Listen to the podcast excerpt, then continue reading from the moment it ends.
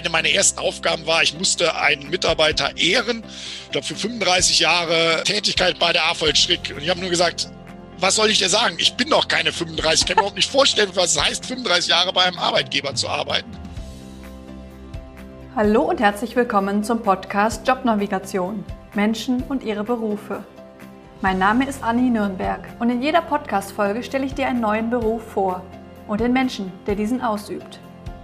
In dieser Folge geht es um einen Physiker, der ziemlich schnell, noch bevor er 30 wurde, in einer Führungsposition gelandet ist.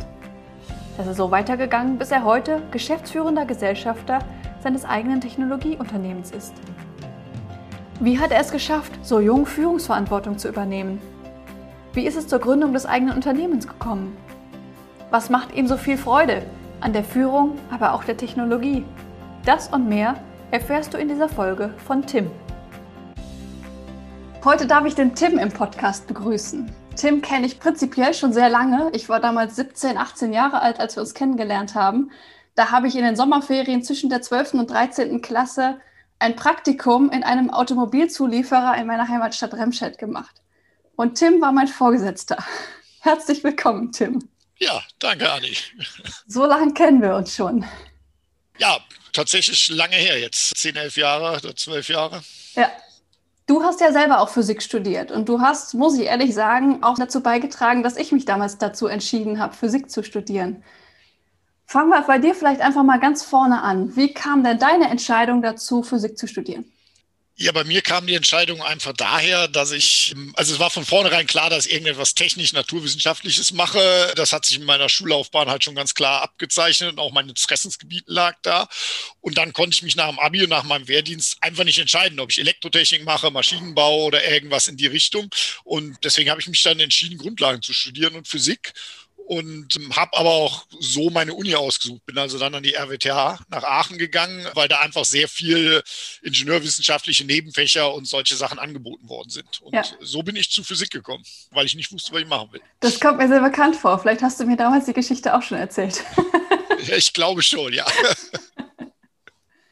Was ist denn dann bei dir nach dem Studium passiert? Du hast ja wahrscheinlich noch auf Diplom studiert. Genau, ich habe noch auf Diplom studiert. Ich habe 2000 mein Diplom gemacht, Ende 2000 mein Diplom gemacht und habe anschließend dann promoviert. Bin an die Uni nach Bonn gegangen zum Promovieren, hatte also auch, sagen wir, während meiner Diplomarbeitszeit mal die Fühler ausgestreckt, was könnte ich promovieren. Ich wollte halt auch nicht in ja, in der theoretischen Physik oder in sehr äh, speziellen Sachen promovieren, sondern schon auch wieder in Richtung Ingenieurwissenschaften gehen und äh, habe dann zufällig an der Uni Bonn einen Promotionsplatz bekommen.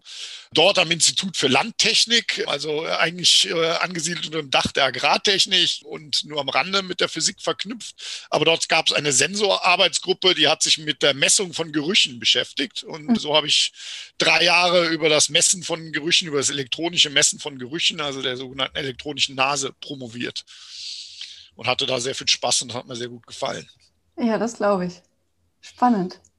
Der Grund für die Promotion war einfach, ich habe relativ schnell studiert und habe dann gesagt, ich will auf jeden Fall noch mal ein bisschen wissenschaftlich selbstständig arbeiten, bevor ich in die Industrie gehe oder so weiter. Und da an der, an dem Promotionsthema hat mich halt gereizt. Ich konnte halt alles Mögliche machen. Und das ist auch das, ja, was ich eigentlich in der Promotion gelernt habe. Ich meine, mein Doktortitel jetzt hilft ab und zu. Das heißt, wenn dann Doktor vor dem Namen steht, wird man ab und zu anders wahrgenommen. Das ist einfach so, auch, ja, wenn es mich nicht zum anderen Menschen macht. Aber einfach die Zeit habe ich sehr genossen, weil ich konnte sehr viel machen. Ich konnte sehr viel theoretisch arbeiten, also programmieren, Mustererkennung machen, alles Mögliche. Ich konnte, ich habe ein Labor mit aufgebaut, um da sehr viel Experiment Tell gearbeitet, ich habe meine eigene Leiterplatinen entwickelt, habe eigene Konstruktionen gemacht, mit der Werkstatt zusammengearbeitet, habe die Sachen in der Praxis, in Kompostwerken, in Papierfabriken erprobt und ähm, ja, konnte einfach jeden Tag quasi entscheiden, was ich jetzt gerade machen will und wozu ich gerade Lust habe, ob ich eher im Labor werkeln will oder was für mich programmieren will oder was. Das war einfach eine, eine super Zeit, wo ich unheimlich viele Sachen gelernt habe. Ja, das glaube ich. Würdest du denn im Nachhinein sagen, dass das Physikstudium das Richtige für dich war, auch wenn du es damals so aus, keine Ahnung, gemacht hast?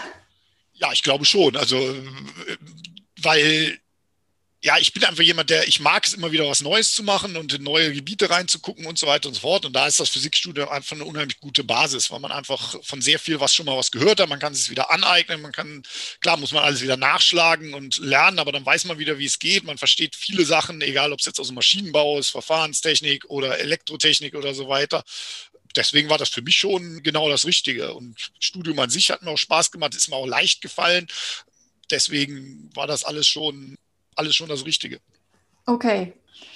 Also man muss natürlich sagen, wo das Physikstudium nicht hilfreich war, ist der erste Schritt ins Berufsleben, weil es einfach Stellen für Physiker wenig gibt. Also wenn man sich hinstellt und sucht Stellenanzeigen für einen Physiker, ist das nicht so, also findet man nicht so richtig viel oder so weiter. Aber ja, aber da kommt man im Laufe des Berufslebens, irgendwann spielt auch keine Rolle mehr, ob man Physik studiert hat oder Maschinenbau oder Elektrotechnik oder sonst irgendwas. Ähm, der Einstieg den muss man halt entsprechend schaffen und, und finden.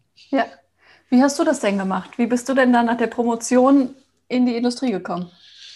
Ja, also für mich war klar während der Promotion, dass ich nicht weiter an der Uni arbeiten will, weil ich wollte ich wollte mal in Anführungszeichen sagen, produktiver werden an der Uni. Du machst halt viel, machst viele Versuche und dann geht es aber darum, da eine Publikation zu schreiben, dann dasselbe Ergebnis nochmal da und wieder da vorzustellen und da vorzustellen. Und das war nicht, wie ich mir mein Arbeitsleben vorgestellt habe, sondern ich habe gedacht, wir könnten jetzt einfach weitermachen und ich wollte nicht schon wieder über dasselbe Thema was schreiben und so weiter. Und deswegen, ja, habe ich mich halt dann nach, nach Stellen in der Industrie umgeguckt und habe mich dann breit breit quasi beworben es war jetzt äh, Anfang zwei oder Mitte 2004 war das. Ich habe keine Ahnung, wie gut die Arbeitsmarktsituation damals war. Also es war, war so, dass ich später einige Angebote hatte, aber und mich dann entschieden habe nach, sagen wir einfach nach dem Job, der mir am, am besten vorkam, wo ich am meisten Spaß drin haben kann oder so weiter. Aber klar, ich habe mich nicht auf Physikerstellen beworben, habe auch da einige Absagen kassiert und bei meinem Arbeitgeber, der es dann geworden ist, der Automobilzulieferer Afol Schrick in Remscheid, habe ich mich beworben auf das Thema Versuchsingenieur damals in der Motorenentwicklung mit den Worten, ich habe zwar keine Ahnung, was ein Motor ist, aber ich weiß, was Versuche sind und ich weiß, wie man mit Daten umgeht und Daten auswertet und so weiter und so fort.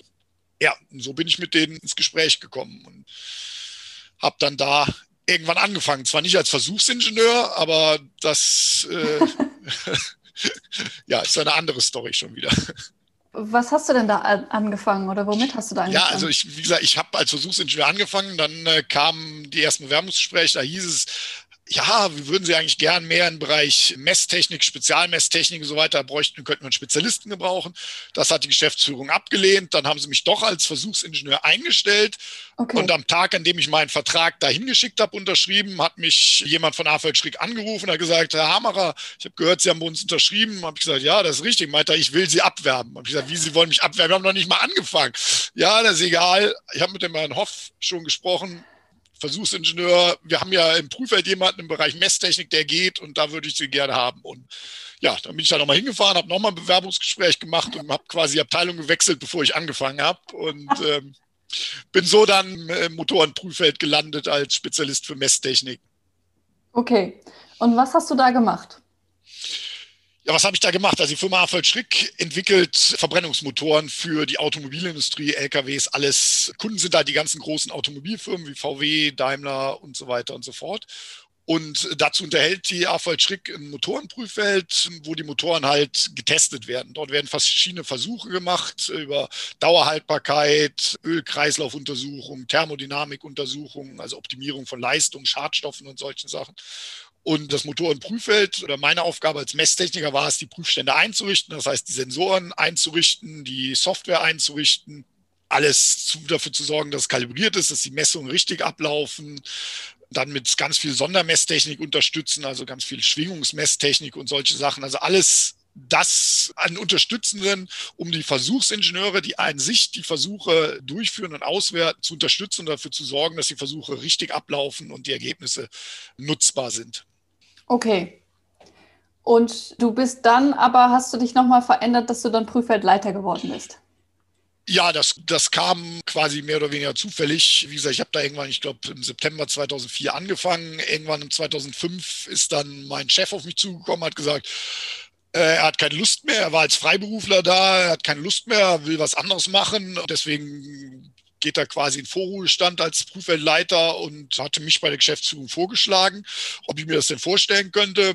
Habe ich gesagt, jo, das ist, ich bin jetzt 29, ist früh und ich bin gerade anderthalb oder ein gutes Jahr da, aber klar, Herausforderungen sind dafür da anzunehmen. Ja, und dann kam es halt dazu, dass die Geschäftsführung mich gefragt hat, ob ich einen Job annehmen will. Und dann habe ich Anfang 2006 die Leitung des Motorenprüffeldes übernommen, was natürlich ein großer Schritt war und auch die Aufgaben komplett geändert hat oder zum großen Teil geändert hat. Was hast du dann gemacht? Ja, dann war ich plötzlich von einem auf den anderen Tag verantwortlich für ja, 30, 35 Mitarbeiter, ähm, mehr als die Hälfte davon Mechaniker, die also die Motoren bauen und die Sachen auch im Prüfstand aufbauen und den Prüfstand an sich bedienen. Und dann halt Messtechniker und so weiter. Dann kam halt viel Personalführung, und so weiter und habe einfach nur einen kleinen Teil selber dann technisch fachlich mitgearbeitet, habe mich dann auf die ganz speziellen Sachen in der Messtechnik konzentriert, die die Kollegen nicht abdecken konnten. Ja, also das war eine komplett neues, neue Erfahrung. Ja. Weil ich auch Leute anleiten musste äh, zu Themen, von denen ich quasi keine Ahnung hatte. Also ich konnte ja. keine Mechaniker nicht sagen, wie er den Motor bauen, äh, bauen soll. Ähm, aber hat auch funktioniert. Hat dir das denn Spaß gemacht? War das eine schöne Herausforderung? Ja, auf jeden Fall. Also, also grundsätzlich ist, ist was Neues, was, was mich reizt, eine Herausforderung. Und auch das war eine, war eine super Herausforderung, weil, ja, weil ich halt auch viel Gestaltungsspielraum hatte konnten, wir konnten viele Sachen umsetzen, ändern, wo ich selber als Messtechniker schon stand habe gedacht, warum machen wir das denn so? Warum ist das denn so und so weiter? Ja, das fing einfach davon an, wir saßen früher in, in kleinen Zweierbüros. Also ich mit einem Kollegen im Zweierbüro, dann zwei andere Messtechniker im Zweierbüro und die Kommunikation funktionierte einfach nicht. Also wir kriegten nicht mit, was das andere machte, wenn da Probleme vorgaben und die nicht bei uns und so weiter. Und da war das Erste, was ich gemacht habe, gesagt, Jungs, wir machen ein großes Büro, da sitzt ihr zu viert oder zu fünft in einem Büro, dann kriegt der eine mit, was der andere macht. Ihr könnt euch viel schneller absprechen.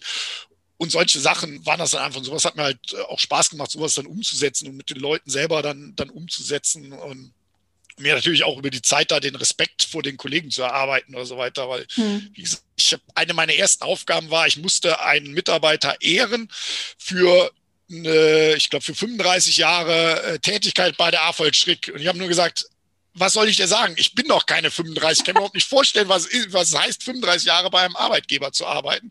Und ja, solche Sachen kamen da auf, kamen da auf mich zu. Und, und natürlich gibt es dann auch viele Sachen, wo man sagt, okay, das ist jetzt nicht das, was ich als Physiker eher nicht gelernt habe, wo ich auch keine Ahnung hatte, dass das mal auf mich zukommt. Aber ja, ja man macht halt seine Erfahrung. Es ja. Und, äh, geht auch schon mal was in die Hose, ähm, aber damit muss man halt leben. Ja. Cool. Das war so der Sprung ins, der Sprung ins kalte Wasser. Ja, und in die erste Führungsposition, das ist ja auch schon mal was.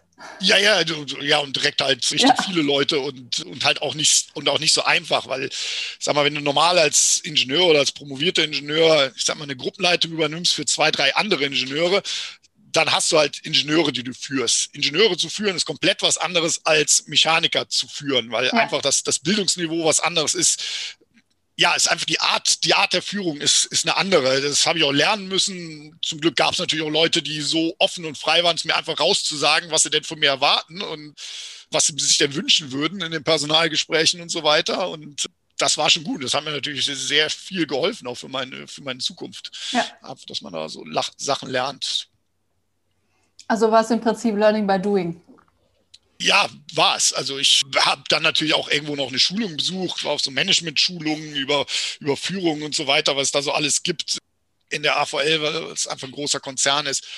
Ja, das hat auch nochmal was gebracht, den Blickwinkel immer wieder zu öffnen. Ähm, dann waren da wirklich ein paar gute Coaches, die die richtigen Fragen gestellt haben und so die richtigen Anregungen gegeben haben. Das hat dann einen immer wieder motiviert, sich mit den Themen zu beschäftigen und so weiter.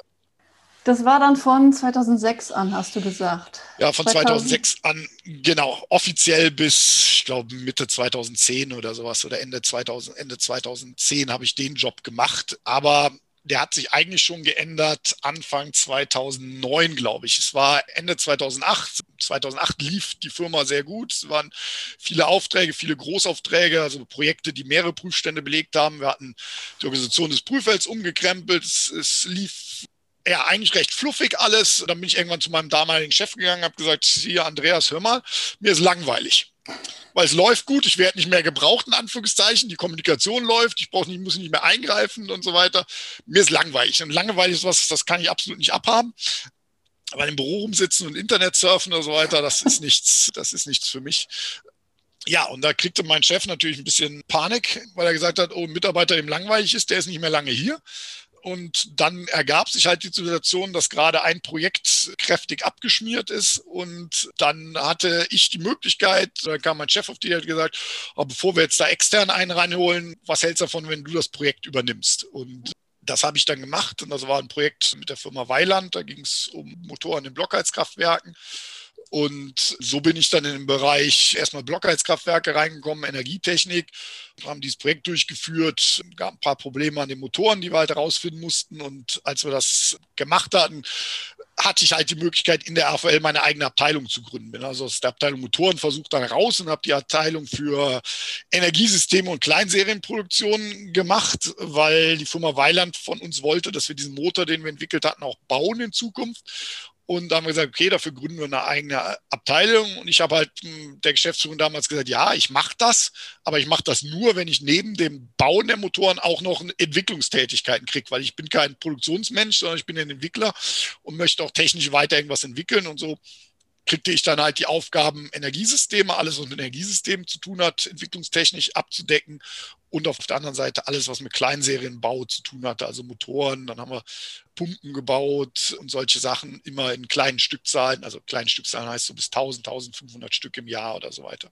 Mhm. Und das war auch eine ganz spannende Zeit, weil ich da zum ersten Mal dann auch sehr eng in Kundenkontakt gekommen bin. Also vorher hatte ich als Prüffeldmensch immer nur ab und zu mal ein bisschen Kundenkontakt und da halt mal in meinem eigenen Projekt mit einer Firma wie Weiland, die auch in Remscheid sitzt, sehr engen Kundenkontakt und dann der Aufbau der Fertigung, da sehr eng mit Weiland zusammengearbeitet. Natürlich auch ein Thema, von dem ich keine Ahnung hatte, äh, mhm. Fertigung. Also das Einzige, was mich da, was mir da geholfen hat, war mein häuslicher Hintergrund. Mein Vater ist oder war Spezialist für, für Schraubtechnik und Montagetechnik. Und so war das Montieren von Motoren schon mal ein Thema, was ich zu Hause mit meinem Vater diskutieren konnte oder so weiter und war da ein bisschen vorbelastet. Aber ja, auch da kann man sich dann reinarbeiten, auch als Physiker, weil auch da geht es immer nur um Prozesse, um Abläufe und, und Fehler, also FMEA, Fehlermöglichkeit, mhm. Einflussanalysen und solche Sachen. Das sind einfach sehr analytisch strukturierte Prozesse, genau wie es in der Physik eigentlich auch ist. Und da hilft einem halt einfach das, das Denken, was man in der Physik gelernt hat, das Problem oder das lösungsorientierte Denken und das strukturierte Abarbeiten und so weiter. Ja. Hilft da halt sehr gut. Definitiv. Wie lange bist du denn dann bei der AVL Schrick noch geblieben? Geblieben bin ich offiziell bis Anfang 2016, bin aber schon 2015 quasi an meinen zukünftigen Arbeitgeber verliehen worden. Und zwar kam das daher, wir hatten ein großes Projekt im Bereich der Energietechnik. Da ging es um die Entwicklung von Anlagen zur Restwärmeverstromung für ein kleines norwegisches Unternehmen. Und das norwegische Unternehmen war ein sogenanntes Think Tank. Das heißt, die hatten Investorengelder, die hatten ein paar gute Ideen, aber konnten es selber nicht umsetzen und sind damit über AVL Schweden an AVL Remscheid geraten und ich habe dann da in dem Projekt war für die Systementwicklung verantwortlich. Heißt alles außer der Kolbenmaschine, um die es ging. Habe mich also mit Hydrauliksteuerung und allem Möglichen beschäftigt das gefiel mir und dann kam irgendwann die Phase, dass die Norweger überlegt haben, wie sie das Gerät in den Markt bringen und dann wurde diskutiert, ob sie das mit AVL zusammen machen. Aber damals war einfach die Entscheidung, AVL ist dafür nicht der geeignete Partner, um es selber jetzt in den Markt zu bringen, weil AVL als großes Engineering-Unternehmen einfach zu langsam ist. Man braucht was Junges, Flexibles, Startup, was einfach flexibel ist, um, um da auf den Markt zu reagieren. Mhm. Und ja, dann kam halt die Frage der Norweger, ob ich mir vorstellen könnte, das neue Unternehmen zu wechseln und die Leitung in Deutschland zu übernehmen, zusammen mit meinem vorherigen Chef, damaligen Kollegen dann, mit dem Andreas Mück. Und die AVL war auch einverstanden und dann sind wir Mitte 2015 quasi erstmal auf Leihbasis rübergegangen. Da hat sie sozusagen die AVL erstmal unseren Wechsel noch bezahlen lassen und sind dann Anfang 2016 komplett rüber gewechselt, damals zu Viking Heat Engines Germany. Und das Unternehmen habe ich dann zusammen mit meinem Kollegen als Prokurist geführt. Geschäftsführung saß offiziell in Norwegen, aber wir haben halt in Deutschland das Geschäft geführt und aufgebaut, uns dann, dann um, um alles gekümmert. Dann ja. kamen noch mehr neue Sachen hinzu. Das habe ich noch nicht so ganz verstanden, was dieses Unternehmen gemacht hat. Wir haben Anlagen entwickelt und gebaut, die aus industrieller Abwärme, zum Beispiel aus Abwärme von großen Generatoren, mhm. Stromgeneratoren oder von irgendwelchen Prozessen, die Wärme genommen hat und aus der Wärme über einen sogenannten Organic Rankine Cycle, also quasi wie eine Dampfmaschine, wieder Strom generiert hat, nur auf mhm. niedrigen Temperaturen. Das heißt, wir konnten 90 Grad heißes Wasser nehmen und daraus wieder Strom machen. Und dafür haben wir halt ein komplettes Gerät entwickelt und auf den Markt gebracht oder versucht auf den Markt zu bringen. Und im weiteren Verlauf haben wir die Technologie dann genommen. Also die, die, die Kernkomponente war halt eine Kolbenmaschine, also wie ein Verbrennungsmotor, nur dass halt nichts verbrennt. Ein Expander und haben den dann irgendwann umgebaut zum Kompressor, also dass er umgekehrt läuft und äh, haben daraus dann halt eine Wärmepumpe gebaut für die Industrie, ähnlich wie es im Haushalt ist, nur dass wir auf viel höhere Temperaturen arbeiten. Das heißt, dass wir für Temperaturen bis 165 Grad gemacht haben, wo wir weltweit ja mit die ersten waren, die das, die das gemacht haben. Okay, cool. Ja, hat viel Spaß gemacht, ist nur leider nicht erfolgreich gewesen. Was ist passiert? Ja, das Geld ist ausgegangen. Also bevor wir soweit Umsätze machen konnten, dass wir uns selber tragen konnten, ist die Investorengelder ausgegangen und die Firma Norwegen ist pleite gegangen. Das lag hauptsächlich daran meiner Meinung nach, also es sind, gab mehrere Faktoren. Zum einen sind Managementfehler gemacht worden in Norwegen, ganz klar. Also die Firma war zu groß. Die Firma ist schon so gestaltet worden, als würde man bald sehr viel Umsatz machen, der dann aber ausgeblieben ist. So hatte man zu hohe Personalkosten und andere mhm. Kosten. Und zum anderen, das Produkt war super, es hat super funktioniert, besser als alles andere, was es gibt, aber der Markt war einfach nicht da. Hier in, in Europa war der Markt einfach nicht da, weil der Strom zu billig ist in Europa für, für die Anwendung. Das heißt, die Restwärmeverstromung hat sich nicht gelohnt. Dann in anderen Ländern, es war ursprünglich, als das Ganze angegangen war, gedacht, das Ganze ja überall da, wo Strom sehr teuer ist, also Insellagen zum Beispiel, überall da, wo Strom durch Verbrennen von Erdöl und so weiter gewonnen wird in Generatoren, dafür wäre das eine sehr gute Anwendung. Das war auch so im Jahr 2008, 2009, aber irgendwann kam der große Crash und Öl ist so billig geworden, dass auch in den Ländern Strom so billig geworden ist, dass einfach keinen Sinn für die gemacht hat, dass der Aufwand für das, was sie rausgekriegt haben, zu groß war bei dem Art von Prozess liegt der Wirkungsgrad halt irgendwo im Bereich 8 bis 10 Prozent. Das heißt, unsere Geräte haben ungefähr 500 Kilowatt Wärme gebraucht, haben daraus 50 Kilowatt Strom gemacht. Und wenn das an einem Generator hing, der sonst 1000 Kilowatt elektrisch macht, da war der Aufwand für 5 Prozent Stromgewinnung den meisten zu groß und es hat sich einfach nicht rentiert. Und die Wärmepumpe, die dann sehr viel Aufmerksamkeit im Markt erregt hat, wo auch der Markt sehr gut war, die kamen einfach zu spät. Also wir haben mhm. noch fünf, sechs Systeme verkauft, konnten aber nur noch drei ausliefern, weil dann ist Geld ausgegangen und die Firma ist, ist in Norwegen pleite gegangen und damit ist auch Viking in Deutschland pleite gegangen. Okay. Ja, und das war dann irgendwann der Punkt, wo der Andreas und ich gesagt haben, das Thema Hochtemperaturwärmepumpe ist super, der Markt ist da, die Technik ist super. Wir haben jetzt so viel gemacht in den letzten Jahren, das wollen wir weitermachen und haben dann zusammen mit zwei der ehemaligen norwegischen Investoren plus einen neuen deutschen Investor eine neue Firma gegründet im April letzten Jahres und sind jetzt gerade dabei, die aufzubauen, sind jetzt gerade in der Due Diligence mit, mit Investoren, um das benötigte Kapital für den nächsten Schritt reinzuholen. Und das sieht im Moment sehr gut aus. Das heißt, okay. der Investor hat Interesse dran und prüft gerade unsere Unterlagen, ob das, was wir ihm erzählt haben, auch stimmt. Mhm. Du hast eben gesagt, dass der Markt noch nicht so wirklich bereit dafür war oder nicht wirklich da war, aber jetzt sagst du, der Markt wäre da. Für die Wärmepumpe, nicht für okay, die Restwärmeverstromung. Das okay. ist der Unterschied, genau. Für die Restwärmeverstromung ist er immer noch nicht da. Der Wärmepumpe ist halt anders, da ist der Kernmarkt auch hier in Europa und da macht man mit deutschen Industriebetrieben Geschäfte und so weiter und da ist die Nachfrage da und die Viking-Anlage war ein bisschen zu klein von der Leistung her für die Industrie und deswegen haben wir jetzt eine größere entwickelt und stehen jetzt kurz davor, die erste Anlage zu bauen und in Betrieb zu nehmen und dann am Ende des Jahres die ersten Systeme zu Kunden auszuliefern. Da haben wir auch schon Interessensbekundungen und Letter of Interest vorliegen, die unsere Anlagen gerne einsetzen würden als erste. Ja. Cool. Das heißt, du bist jetzt also das ist zum ersten Mal auch Unternehmer. Ich bin auch Unternehmer, genau, genau. Was Mir gehört Teil der Firma und äh, ja. Was hat sich dadurch für dich denn noch verändert?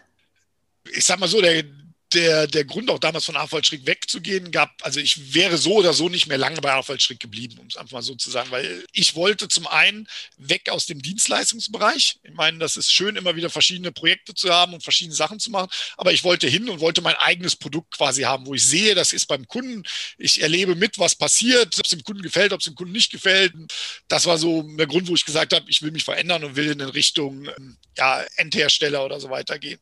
Mhm geändert hat sich, oder der, zweite Grund bei Schritt wegzugehen war, ähm, dass der Andreas und ich gesagt haben, dann können wir eine Firma so aufbauen und so führen, wie wir der Meinung sind, wie es unserer Meinung nach richtig ist. Ja. In der großen Firma bei AVL ging es irgendwann nur noch darum, Politik, wer hat wie viel Einfluss, jeder will überall mitreden. Zehn Leute hatten was zu sagen, auch wenn keine Ahnung davon hatte und wurde alles so lange diskutiert und jeder hat halt auf seine eigene Agenda gearbeitet. Und in dem jungen Unternehmen mit dem eigenen Produkt war es halt total super. Wir hatten unser Produkt, die ganze Mannschaft stand dahinter. Für alle war mhm. klar, wir wollen das Ganze erfolgreich machen. Alle waren mit Herzblut dabei und das war einfach ein super Arbeiten und, und so konnten wir unseren Führungsstil auch, auch umsetzen, so wie wir den ja leben wollen. Und das war für uns halt der Grund, das war auch jetzt für mich der Grund, zu sagen, ich versuche das nun mal jetzt als, als, als selbstständiger Unternehmer und mache da weiter. Ich hatte in der Endphase von Viking mich natürlich auch umgeguckt und hatte Jobangebote als Entwicklungsleiter in, in größeren Firmen oder so weiter. Habe dann irgendwann gesagt, nee, ich mache das jetzt, ich probiere das jetzt nochmal. Mhm. Familiär jetzt so, dass es geht. Meine Jungs haben eine Schule hinter sich. Da sind wir jetzt was flexibler und ähm, wir probieren das einfach oder ich probiere das einfach und ja, weil es ist für mich die richtige Entscheidung. Ja. Äh, dazu kommt halt auch, dass ich das, da mein Vater früher selbstständig war, bin ich quasi in einem ja, Kleinstunternehmerhaushalt aufgewachsen und habe das Selbstständige schon immer kennengelernt. Und, cool. Ja man kümmert sich halt um alles jetzt. In so einem ja. kleinen Unternehmen ist man halt Mädchen für alles und auch mit Sachen, auf die man keine Lust hat oder so weiter. Ähm, aber das gilt für den Andreas, der von Haus aus Maschinenbauer ist, genauso, dass ich halt auch um Sachen kümmern muss. Und das hat sich so über den Lauf ergeben, wer was macht. Das heißt, ihr seid jetzt fünf Eigentümer? Wir sind jetzt fünf Gesellschafter, genau, wobei drei aktiv in der Firma arbeiten und zwei ja. als Investoren im Hintergrund quasi, quasi stehen. Plus, dass wir noch einen Mitarbeiter im Moment haben. Das heißt, im Moment sind wir zu viert. Ähm, drei in Deutschland, einer in Norwegen. Ja. Jetzt, okay. Der nächste Schritt ist, wenn die Investoren jetzt reinkommen, was hoffentlich in den nächsten zwei Wochen dann fix ist, dann werden wir noch zwei, drei Leute einstellen und halt den nächsten Schritt im Wachstum und so weiter gehen. Mhm.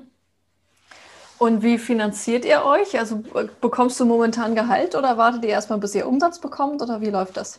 Nee, ich bekomme Gehalt, ich bekomme wenig, weniger als vorher, aber das war, ähm, darauf haben wir uns halt geeinigt. Wir haben gesagt, klar, solange wir jetzt noch keinen, noch keinen Umsatz, keinen Gewinn machen und so weiter, arbeite ich auch für den Aufbau der eigenen Firma. Da die mhm. Firma ja mir gehört oder zum Teil mir gehört, profitiere ich, wenn die Firma größer wird, mehr wert wird und äh, später auch Profit abbringt. Aber ich muss natürlich irgendwie muss ich mich finanzieren und deswegen kriegen wir auch Gehalt. Wir haben halt, wie gesagt, einen Investor drin, der bisher das Geld zur Verfügung stellt, okay. das wir bisher gebraucht haben. Und jetzt für den nächsten Schritt brauchen wir halt noch externe Investor, Investoren, die noch was mehr Geld zur Verfügung stellen.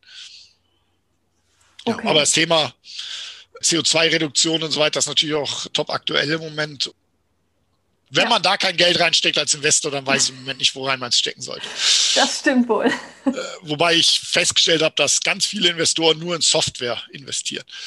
Die reden zwar alle von CO2-Einsparungen und so weiter, aber wenn es darum geht, ah, ihr wollt was in Hardware machen, ah, nee, in Hardware investieren wir nicht. Wir investieren nur in Softwarefirmen. Ja, Strom lässt sich aber nicht mit Software generieren oder Wärme lässt sich nicht mit Software generieren. Das, äh Wie sieht denn so dein Alltag aus? Gibt es da irgendwie sowas? Also, das heißt, ja, ich äh, im Moment halt auch durch Corona bedingt und so weiter machen wir halt auch Homeoffice, wir haben zwar auch ein Büro, aber ähm, machen halt auch alles digital, was ja heute auch kein, kein Problem ist mit Microsoft Teams und so weiter. Und ansonsten ist der Alltag halt quasi im Moment von der Situation geprägt. Das heißt, im Moment im Investorenprozess muss da viel Arbeit reingesteckt werden, viel Dokumentation erstellt werden. Da kommen Fragen, die man beantworten muss, sei es Frage zu den Patenten, die wir angemeldet haben, zu der Technik, zum Markt, müssen Sachen ausgearbeitet werden, Präsentationen erstellt werden oder Dokumente erstellt werden dann natürlich die, die ersten Kundenkontakte, die einkommen über unsere Homepage über, oder über LinkedIn oder so weiter. Da kümmere ich mich im Moment drum und halt die restliche Zeit in Anführungszeichen, oder sagen wir so, ein paar kleine Prozent sind noch mit Verwaltungsaufgaben wie mit dem Zahlen von Rechnungen und, äh, und solchen Sachen dran und den Rest der Zeit widme ich mich der Entwicklung. Also in meinem Fall ist das halt vor allen Dingen die Softwareentwicklung für mhm. die Steuerungen und Regelungen und die ganze Thermodynamik, da ein paar Simulationstools erstellt und solche Sachen das ist das, was ich halt im Moment hauptsächlich mache. Und der nächste Schritt ist halt, wenn der Investor jetzt drin ist, dass wir die erste Anlage bauen müssen. Das heißt, dann werden wir mit Zuliefern äh, die Details ausarbeiten. Wir müssen auch wieder eine Testumgebung schaffen, wo wir es testen können. Dann sind wir auf der Suche nach einem Gebäude, wo wir reingehen können. Ja, man kümmert sich halt um alles. Ja. Und man muss sich darum Gedanken machen, die Firma aufzubauen. Das heißt, Mitarbeiter zu bekommen und so weiter. Das ist halt auch mal mehr, mal weniger schwierig. Im Moment scheint es nicht zu schwierig zu sein, soweit wir das mitgekriegt haben, weil Corona bedingt doch der eine oder andere Kündigung ausgesprochen ja. hat. Was für Mitarbeiter würdet ihr denn dann suchen? Für uns ist immer wichtig, dass der Mitarbeiter ins Team passt und hinter der Idee steht, was wir machen wollen. Natürlich muss er gewisse fachliche Voraussetzungen mitbringen, aber wenn ich jetzt an, an die Wiking-Zeit denke, wo einige Leute eingestellt haben und so weiter, das ist vollkommen egal, ob der Mensch Maschinenbau studiert hat, ob, ob der Umwelttechnologie studiert hat, Energietechnik. Es gibt heute so viele Studiengänge mit so vielen verschiedenen Namen. Und keins von den Studiengängen hat in Anführungszeichen Ahnung von dem, was wir machen. Das muss man mal ganz einfach, das muss man ganz einfach sagen. Das ist, glaube ich, immer so. Und deswegen ist es halt wichtig, dass derjenige zu uns passt von seiner Art und Weise, von seinem von dem wie er ist, von dem wie er auch arbeiten will. Das heißt, wir suchen Leute, die selbstständig arbeiten, eigenverantwortlich arbeiten. Das ist auch das, was wir denen immer mitgeben, die interessiert sind, sich selber neue Sachen einarbeiten, die auch, wenn sie nichts zu tun haben, die Zeit nutzen, sich in Sachen einzuarbeiten oder sich die Arbeit dann, dann, dann suchen und, und müssen natürlich einen fachlichen Hintergrund haben. Aber vieles lässt sich halt dann auch erarbeiten. Also das ist, so sehen, so sehen wir das und deswegen kann man das nicht auf irgendein Studienfach oder so weiter eingrenzen, sondern mhm. es muss halt irgendwie passen. Wir hatten in der vorherigen Firma, wir hatten, ja, wie gesagt, vom Umwelttechniker, Maschinenbauer, Elektrotechniker, alles Mögliche da drin. Und das hat sich halt, ja, das ist alles gut zusammengewachsen. Die Leute haben sich alle gut in ihre Themen eingearbeitet. Wo sitzt denn euer Unternehmen? Wir sitzen in Bergisch Gladbach. Okay. Direkt neben Köln, östlich von Köln. Ja. Was macht dir denn am allermeisten Spaß an dieser unternehmerischen Tätigkeit? Einfach die, die, die Abwechslung ist das, was, was den Reiz ausmacht, dass man sich mit ganz verschiedenen Dingen beschäftigt, dass man wirklich am Puls der Zeit arbeitet, also in einem Thema, wo auch ganz viele Forschungsprojekte laufen, in denen wir involviert sind und da auch wir auf, auf Fachtagungen unterwegs sind. Dann der Umgang mit den Kunden, also mit, mit dem Endkunden zusammen die Lösungen zu, zu erarbeiten und zu sehen, okay, ja, ist super, ist, äh, der Kunde ist zufrieden, es funktioniert und man kriegt das Feedback das alles ist einfach die Kombination, die es, die es ausmacht und halt das, das Team. Also ich muss mich halt jetzt nicht um irgendwelche Politik kümmern. Äh, was muss ich jetzt sagen, damit das wieder da gut ankommt oder damit das meinem Chef gefällt oder sonst irgendwas, sondern wir können frei raus und wir diskutieren frei raus und das ist auch das, was die Mitarbeiter in letzter Zeit oder in den letzten Jahren gelernt haben bei mir, dass sie das ruhig können und dass es auch okay ist, mal einen Fehler zu machen. Auch äh, ich mache einen Fehler und ich habe auch kein Problem damit, einen Fehler wieder zurückzunehmen, zu sagen, okay, die Entscheidung war einfach scheiße, wir machen es jetzt anders, nochmal, ich nehme da so meine Kappe und genauso soll es halt auch den Mitarbeitern möglich sein, mal einen Fehler zu machen. Natürlich möglichst nicht zweimal hintereinander denselben, mhm. aber einmal einen Fehler machen und daraus lernen, ist vollkommen in Ordnung. Okay. Was ist denn die größte Herausforderung an der Tätigkeit? Aktuell meine Ungeduld. es geht alles zu langsam. Also das ganze, das ganze Thema mit Investoren und so weiter geht, äh, geht, geht, geht mir persönlich einfach zu langsam. Das ist, ich würde lieber schneller oder ich, wir könnten schneller vorangehen, müssen aber halt erst das eine Thema erledigt haben. Und dann merken wir auch mit Zulieferern, dass Corona da doch einiges ausbremst. Wir doch relativ spät Rückmeldungen kriegen, so Sachen relativ lange dauern und so weiter. Ähm, das das, was, was mich im Moment so ein bisschen umtreibt, dass okay. es nicht schnell genug geht. Wo wollt ihr denn mit dem Unternehmen hin? Was ist eure Vision? Ja, das kommt ja so an, wen du fragst. Wenn Wo möchtest du denn hin? Äh, Genau, ich wollte gerade sagen, wenn du den Andreas und mich fragst, wir wollen ein funktionierendes, profitables Unternehmen aufbauen. Ich sage einfach mal deutscher Mittelstand. Ob das Unternehmen später 5 Millionen, 10 Millionen oder 100 Millionen Umsatz macht, ist mir ehrlich gesagt relativ, relativ egal. Ähm, ich will da weiter einen Job haben, der mir, der mir Spaß macht, der mir natürlich auch erlaubt, davon zu leben. Und wie gesagt, ich muss damit ja, ich muss jetzt kein neues Unicorn an die Börse bringen oder sonst irgendwas. Das ähm, das, das ist es nicht, sondern das ist das. Der eine oder andere Investor schielt natürlich drauf zu sagen, okay, wir sind im Thema, wir haben einen riesen Markt, wir haben Vorsprung vor der Konkurrenz, wir machen jetzt mal zwei, drei Jahre, bringen die Sachen in den Markt und dann gehen wir an die Börse und schöpfen dann da, was weiß ich, also gibt ja andere Firmen, die schöpfen einen Börsenwert 300, 400 Millionen ab oder sonst mhm. irgendwas. Ja, da sage ich immer, ich lasse das auf mich zukommen. Für mich zählt jetzt erstmal das Produkt in den Markt zu bringen, da erfolgreich zu werden. Und wenn wir halt bei einer kleinen Firma mit zehn Leuten enden, dann enden wir bei einer kleinen Firma mit zehn Leuten. Das ist mir aber auch recht. Und wenn es größer wird, wird es größer. Und dann kommt man irgendwann an den Punkt wieder, wo man entscheidet, ob man da selber halt noch weitermacht oder ob man sich dann irgendwann noch zurücknimmt oder so weiter. Also ich muss auch nicht immer vorne an der Spitze stehen bleiben der, äh, für die Zukunft oder so weiter. Ja. Weil ich will halt technisch arbeiten, wenn ich die Möglichkeit habe. Ja und nicht nur Verwaltung und Personalführung okay. und sonst was machen, sondern das macht mir halt Spaß, das ist wichtig und mir persönlich bringt es nichts, einen Job zu haben, der mir keinen Spaß macht, wo ich ungern hingehe und den Tag ungern verbringe, auch wenn ich da was mehr Geld verdienen kann oder so weiter. Das ist es für mich nicht wert. Das ist mhm. äh, meine Einstellung dazu. Glaubst du denn, dass das so für dich so der letzte Schritt ist? Du bist ja wahrscheinlich jetzt noch in den 40ern. Wo geht es noch mit dir hin, bevor ja, du in Rente gehst, sage ich jetzt mal? Ja, bis zur Rente habe ich noch 22 Jahre. Also ein bisschen was muss ich noch. Ob das der letzte Schritt ist, das, ach, das hängt von vielen Faktoren, glaube ich, glaube ich, ab. Also erstmal äh, kann ich mir vorstellen, dass der letzte Schritt ist. Ist die eigene Firma jetzt der letzte Schritt? Ist ja. Also mhm. ich glaube, das Thema bietet genug Möglichkeiten, sich da auch über die nächsten Jahre technisch immer weiterzuentwickeln und Sachen weiterzumachen und so weiter. Ist jetzt nichts, was, was stehen bleibt, wo ich sage, da wird mir aber jetzt ganz schnell langweilig oder sowas, sondern ich glaube schon, dass man sich, dass ich mich damit auch sehr lange beschäftigen kann.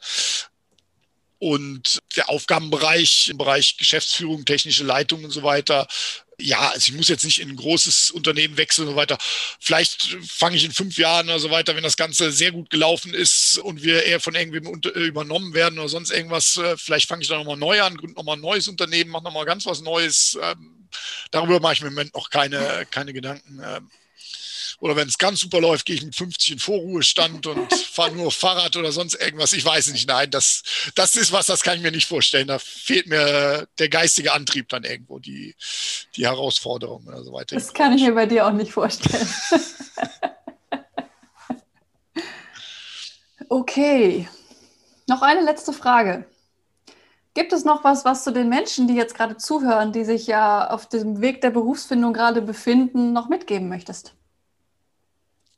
Ja, also was ich immer mitgebe, ist, in der Schule viel Berufsberatung gemacht oder also jetzt für die Schule viel Berufsberatung gemacht, ist immer, die Leute sollen auf das gucken, was sie, was ihnen Spaß macht, weil sie müssen da 40 Jahre drin arbeiten und den Großteil ihres Tages damit verbringen. Und deswegen ist es wichtig zu gucken, auch zu studieren, was einem Spaß macht.